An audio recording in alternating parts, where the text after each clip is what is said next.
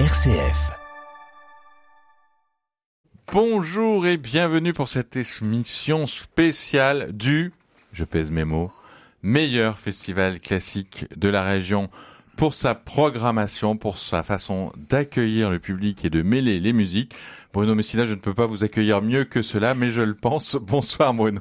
Bonsoir, écoutez, je rougis, mais je, je suis très heureux, merci. Mais non, on a, on a déjà eu l'occasion euh, d'en parler et vraiment, je soutiens le plus possible ce festival, pour sa programmation, évidemment, on va en parler, et parce que ça a été, grâce à vous, un festival qui a proposé la même qualité, la même excellence de musique classique, on va parler des plus grands chefs du monde euh, dans un instant, d'une autre façon, en accueillant tous les publics, dans un milieu rural, c'est à la mode, et tant mieux, à la côte Saint-André, sur les lieux de naissance de Berlioz. Vous êtes un modèle pour les festivals de musique classique. Merci Bruno.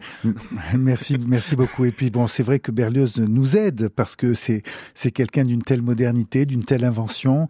Euh, voilà, et c'est c'est autour du village où il est né, où il a grandi, mais euh, il, il, nous permet à, à, travers son son génie aussi euh, euh aujourd'hui euh, de de de tout toucher des publics très différents et de, de se permettre des aventures musicales un peu folles. Alors on va parler de, de, cette folie puisque cette édition est mythique, c'est son titre et vous réaccueillez un chef mythique pour nous, John Elliott Gardiner, qu'on connaissait bien à l'Opéra de Lyon mais qui fête les 80, ses 80 ans, qui est un des, vraiment un des plus grands chefs au monde, qui est aussi agriculteur. Oui, absolument. Euh, quand, quand il pose la baguette. Quand il pose la baguette, il est, il est agriculteur et il adore. Nous, on a, on a, on a vraiment arpenté ensemble les paysages de l'Isère pour aller voir euh, des vaches, pour aller voir. C'est quelque chose je pense, qui a créé ce, ce, lien même entre nous et, et, cette fidélité depuis depuis une décennie maintenant de, de John Elliott Gardiner avec la Côte Saint-André, parce que parce que voilà, parce qu'il y a, il y a de la ruralité et vous savez, il est arrivé des choses. Alors c'est vraiment une anecdote que je vous raconte là, mais un soir après un concert, après Benvenuto Cellini,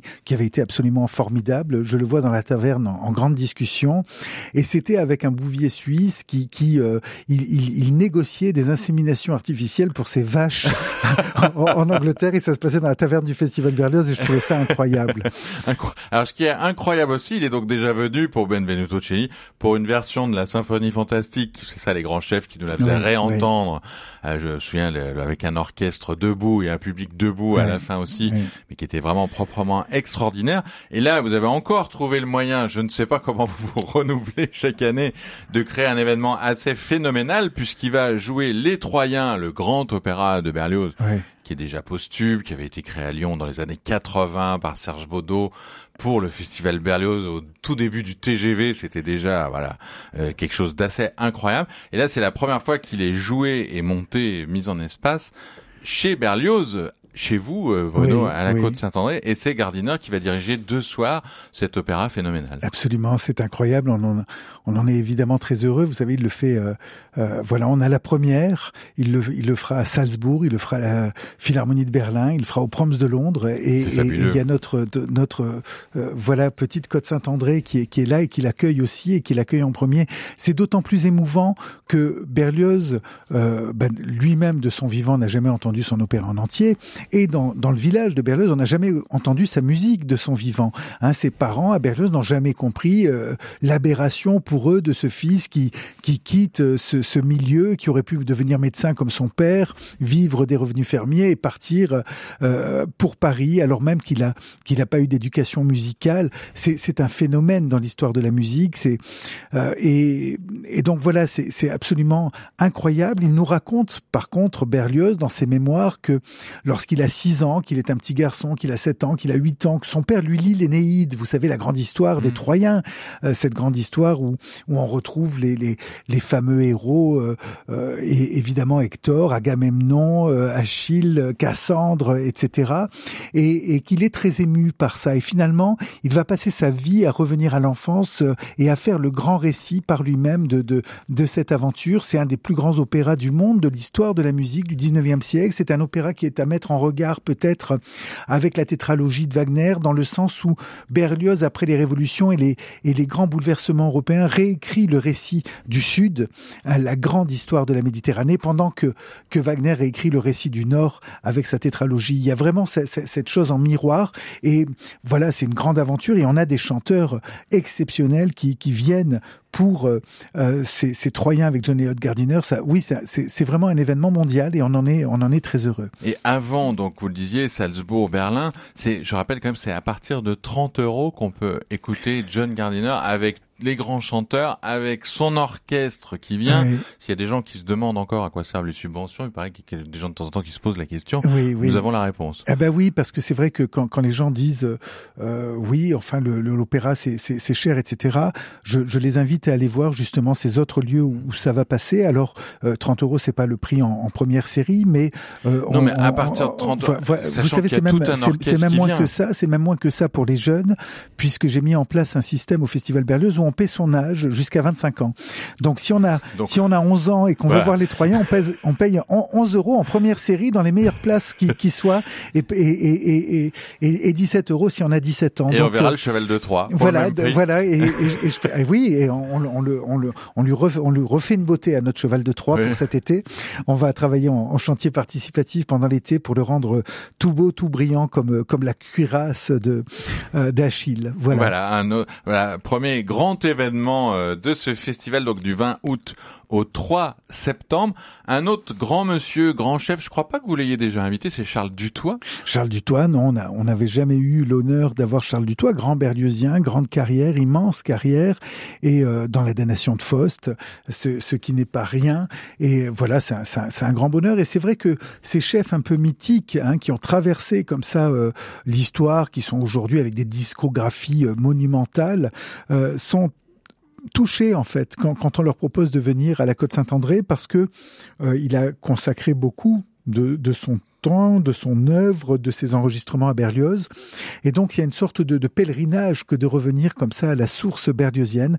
Donc je suis très content. On va faire en effet cette damnation de, de, de Faust. C'est un des grands événements du festival aussi à, à, à ne pas rater. Ça, ce sera le 27 août. Oui. Donc Charles Dutoit pour la damnation de Faust. Oui, Charles Dutoit pour la nation de Faust avec l'orchestre de la Suisse romande, qui est un très très bel orchestre, le chœur de Radio France. Ça va être une, une grande soirée. Alors, autre orchestre étonnant qui, je crois, n'est jamais venu euh, à la côte non plus, c'est l'orchestre de la garde républicaine. Alors, la garde républicaine est, est, est déjà venue, mais euh, ça fait ça fait quelque temps, et c'est vrai que euh, pour faire la symphonie funèbre et triomphale de Berlioz, je trouve toujours que c'est l'orchestre finalement assez adapté pour pour le faire. Vous savez, c'était un, un, une œuvre de commande pour pour pour euh, par rapport aux insurgés de 1830. Euh, Louis-Philippe, en 1840, voulait leur donner une sépulture et il, avait un lieu à Paris dont on savait pas quoi faire. C'était la place de la Bastille, où il y avait un socle qui avait été fait pour l'éléphant de Napoléon. Vous savez, ce fameux éléphant dont, Victor Hugo parle. Il était question de construire un grand éléphant euh, devant devant ce qui est aujourd'hui l'Opéra Bastille. Et en fait, ce sera la colonne de juillet qui sera faite en 1840. Et Berlioz, eh ben, on l'invite comme voilà, comme Jean-Michel Jarre de, de, de, nos jours, etc. pour, pour pour mettre en musique l'événement. Et euh, il va inventer une, une symphonie euh, ambulante puisque euh, le premier mouvement il allait du, des jardins du Louvre où il y avait les corps des insurgés jusqu'à Bastille qui devenait leur sépulture. Et c'est une très très belle symphonie, la, la, symphonie funèbre et triomphale. Donc oui, on est heureux d'avoir la garde républicaine. On est heureux aussi d'avoir un orchestre qu'on voit très très rarement en France. On le voit beaucoup en Allemagne. C'est considéré comme un des meilleurs orchestres du monde. C'est l'orchestre philharmonique d'Israël. C'est un orchestre là encore mythique par son histoire, un orchestre créé par Toscanini. Rendez-vous compte, c'est un des là, là encore on est légende dans le mythique. on reste dans le mythique. Qui s'appelait d'ailleurs à l'époque l'orchestre de Palestine, qui devient ensuite l'orchestre d'Israël, qui va devenir l'orchestre de Leonard Bernstein pendant 25 ans. Bernstein, c'est la musique du XXe siècle, c'est un grand euh, vulgarisateur aussi au sens le plus noble du terme de la musique classique, puis Zubin Mehta euh, et aujourd'hui la Afshani qui est considéré vraiment comme un des, des plus grands chefs du monde de la nouvelle génération. Donc on a cette chance-là, il faut faut venir l'écouter, découvrir cet orchestre parce que c'est un son absolument, vous savez, c'est euh, voilà, on a l'impression qu'il y a que sur une chaîne stéréo qu'on peut avoir ce son-là. Euh, c'est c'est la Rolls-Royce des orchestres. Dans la cour, euh, dans la cour du château Louis. On, on, je disais que l'édition est sous le signe mythique. Vous nous parliez des épisodes de Berlioz à, à la Bastille il était bien mythique en son temps. Enfin, faut rappeler le mythe. Quel était le mythe Berlioz de son époque? Alors le mythe, il a il a participé à construire lui-même son mythe. Vous savez, il y a il y a cette. Ah, il était un peu mythomane aussi. Voilà, voilà. il y avait les deux. Euh, oui, parce que ses, mémoires sont incroyables puisque puisque il ne prétend pas dire la vérité, mais que que, que, que, ce qui que, que ce qu'il arrange en quelque sorte. Mais en effet, la littérature est un peu faite pour ça. Voilà, la, la, littérature est faite pour ça, et c'est un, un grand écrivain Berlioz aussi, en plus d'être un grand musicien.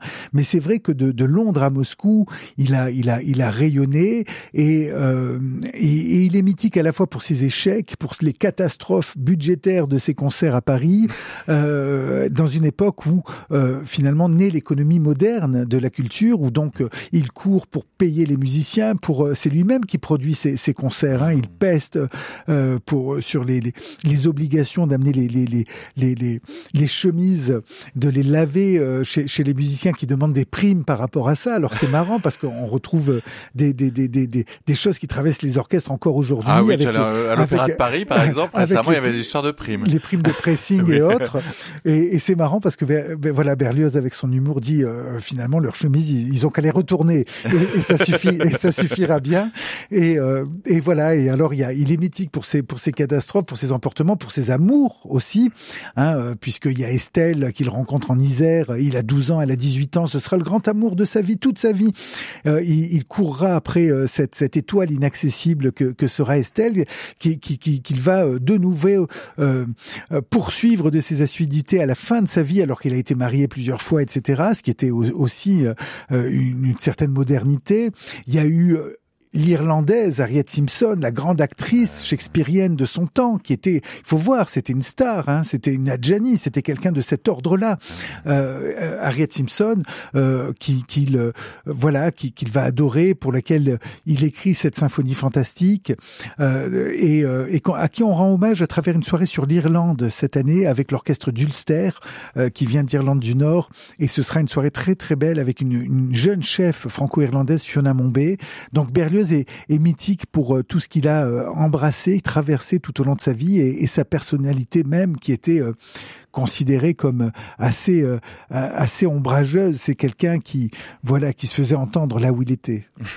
Alors on va commencer avec un extrait mythique, c'est la symphonie fantastique par John Elliott Gardiner, c'est le final et son orchestre révolutionnaire et romantique.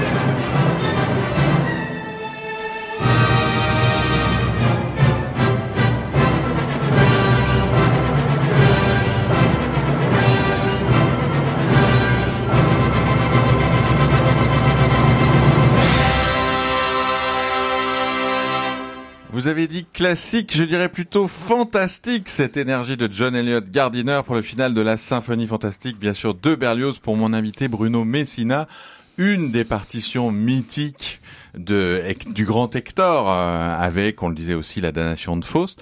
Il y a une autre œuvre mythique au menu de ce festival Berlioz, qu'on n'attendait pas forcément, c'est Carmina Burana.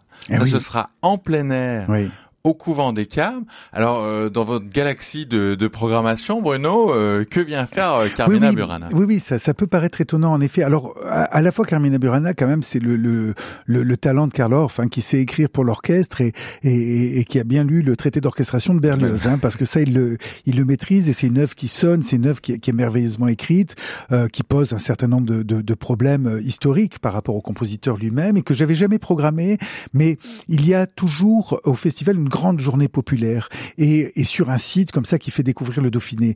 Et quand j'ai découvert ce, ce, site extraordinaire du couvent de Carme avec avec ses vestiges au pied du Vercors, enfin c'est un, un, site somptueux, euh, et, et, que je cherchais une musique pour pour pour ce lieu. Le, le château date du XIIe siècle, c'est la fin du Dauphiné euh, historique, celui d'Humbert II, le dernier prince, le dernier dauphin euh, de Vienne, du pays de Viennois, avant que ça devienne euh, ensuite propriété des dauphins de France.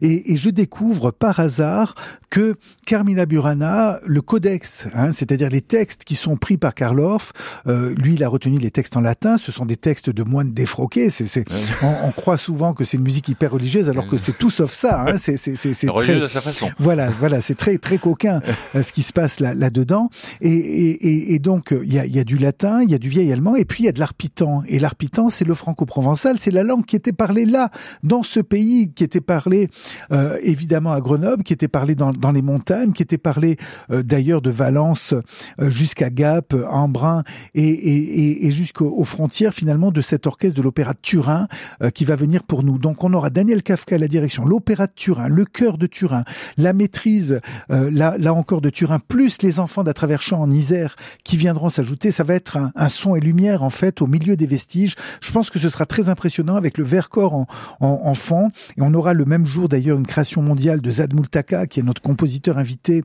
autour de Sisyphe, qui sera une installation dans le couvent des Carmes. Et on reviendra quelques jours plus tard au couvent des Carmes, dans, dans, une chose beaucoup plus, plus douce, avec Pascal Quignard et Aline Piboul, le grand écrivain Pascal Quignard, qui nous parlera des ruines. Alors ça, c'est un second, d'ailleurs un troisième volet, un second volet. il était déjà venu parler il, des il est venu absolument. Il est, il est déjà venu nous parler de, de musique et des mythes en, en musique. Et là, il revient nous parler des ruines parce qu'on est dans, dans un lieu comme celui-là. Voilà. Mais le Festival Berlioz, c'est aussi ces grandes journées populaires et, mmh. et vous voyez, c'est gratuit pour les enfants jusqu'à 12 ans pour assister à Carmina Burana. C'est, c'est 10 euros l'entrée pour les parents. C'est de 17 pour heures à, à, la de l'opéra de Turin. Ah oui, oui, c'est incroyable et, et on sera, euh, voilà, euh, dans, dans les pelouses. On, voilà, on peut pique-niquer. On, on recrée un village. C'est un peu le village d'Astérix qu'on, qu'on, recrée sur place. C'est une grande journée de fête et de musique. Un grand festival classique et populaire. Vous citiez Pascal Quignard, le lien avec la littérature quitte à être mythomane, est aussi évidemment dans la galaxie euh, Berlioz. Il y a un autre artiste que j'aime beaucoup qui vient justement euh, décliner des épisodes de vie d'artiste, un grand récitant qui est aussi chanteur, c'est Lambert Wilson. Lambert Wilson, un grand artiste qui va venir euh, avec nous, qui va venir nous voir avec le Capitole de Toulouse, grand orchestre français, vraiment très très grand orchestre, pour une soirée où il y aura la symphonie fantastique dont vous avez passé un, un extrait, la, la, grande symphonie fantastique de Berlioz, et les qui est la suite. Vous savez, euh, Berlioz avait inventé Netflix avant Netflix, c'est-à-dire que devant le succès de la symphonie fantastique, il, décide de faire une suite. C'est quand même absolument incroyable pour l'époque. Et, tout d'un coup, le, voilà l'artiste qui est évoqué, mais qui est jamais présent physiquement dans la symphonie fantastique, se réveille. Mmh. Hein, c'est un récitant. Là, ce sera Lambert Wilson, et il dit tous, ces, tous les affres de la création. Il y a des échos de la symphonie fantastique, une nouvelle partie de l'œuvre. C'est vraiment une œuvre géniale. Et donc, le, la totalité, les deux volets Symphonie Fantastique plus l'Hélio, ça s'appelle épisode de la vie d'un artiste. Et c'est ça que nous présentons avec le, Capitole de Toulouse et Lambert Wilson. Et ça, ce sera le 30 août à ne pas manquer. Et alors, dans les, dans, dans les, dans les choses plus intimes, il y a toujours, euh, euh, notamment des récitals de piano euh, à l'église de, de, la Côte Saint-André. On se souvient de l'intégrale Beethoven de François Frédéric Guy. Et là, c'est un pianiste britannique que j'adore, qui s'appelle Benjamin Grosvenor, et qui va venir plusieurs jours là aussi. Alors, euh, écoutez, on, a, on a surtout ce, ce récital avec lui, mais euh, c'est vrai qu'on espère qu'il va, qu'il va rester avec nous. Mais c'est un immense pianiste, c'est considéré comme un des meilleurs pianistes au monde. Et je suis très très content de, de l'avoir à la Côte Saint-André. Et puis ça nous dit aussi ce lien avec les Britanniques. Hein. On est, on, est assez malheureux du Brexit au Festival Berlioz et John Elliott Gardiner aussi d'ailleurs, parce que ça nous a pas facilité la vie, mais on continue avec euh, avec beaucoup de, de, de, de force à cultiver ce lien. Et d'ailleurs, la Berlioz Society de Londres sera là cet été, présente.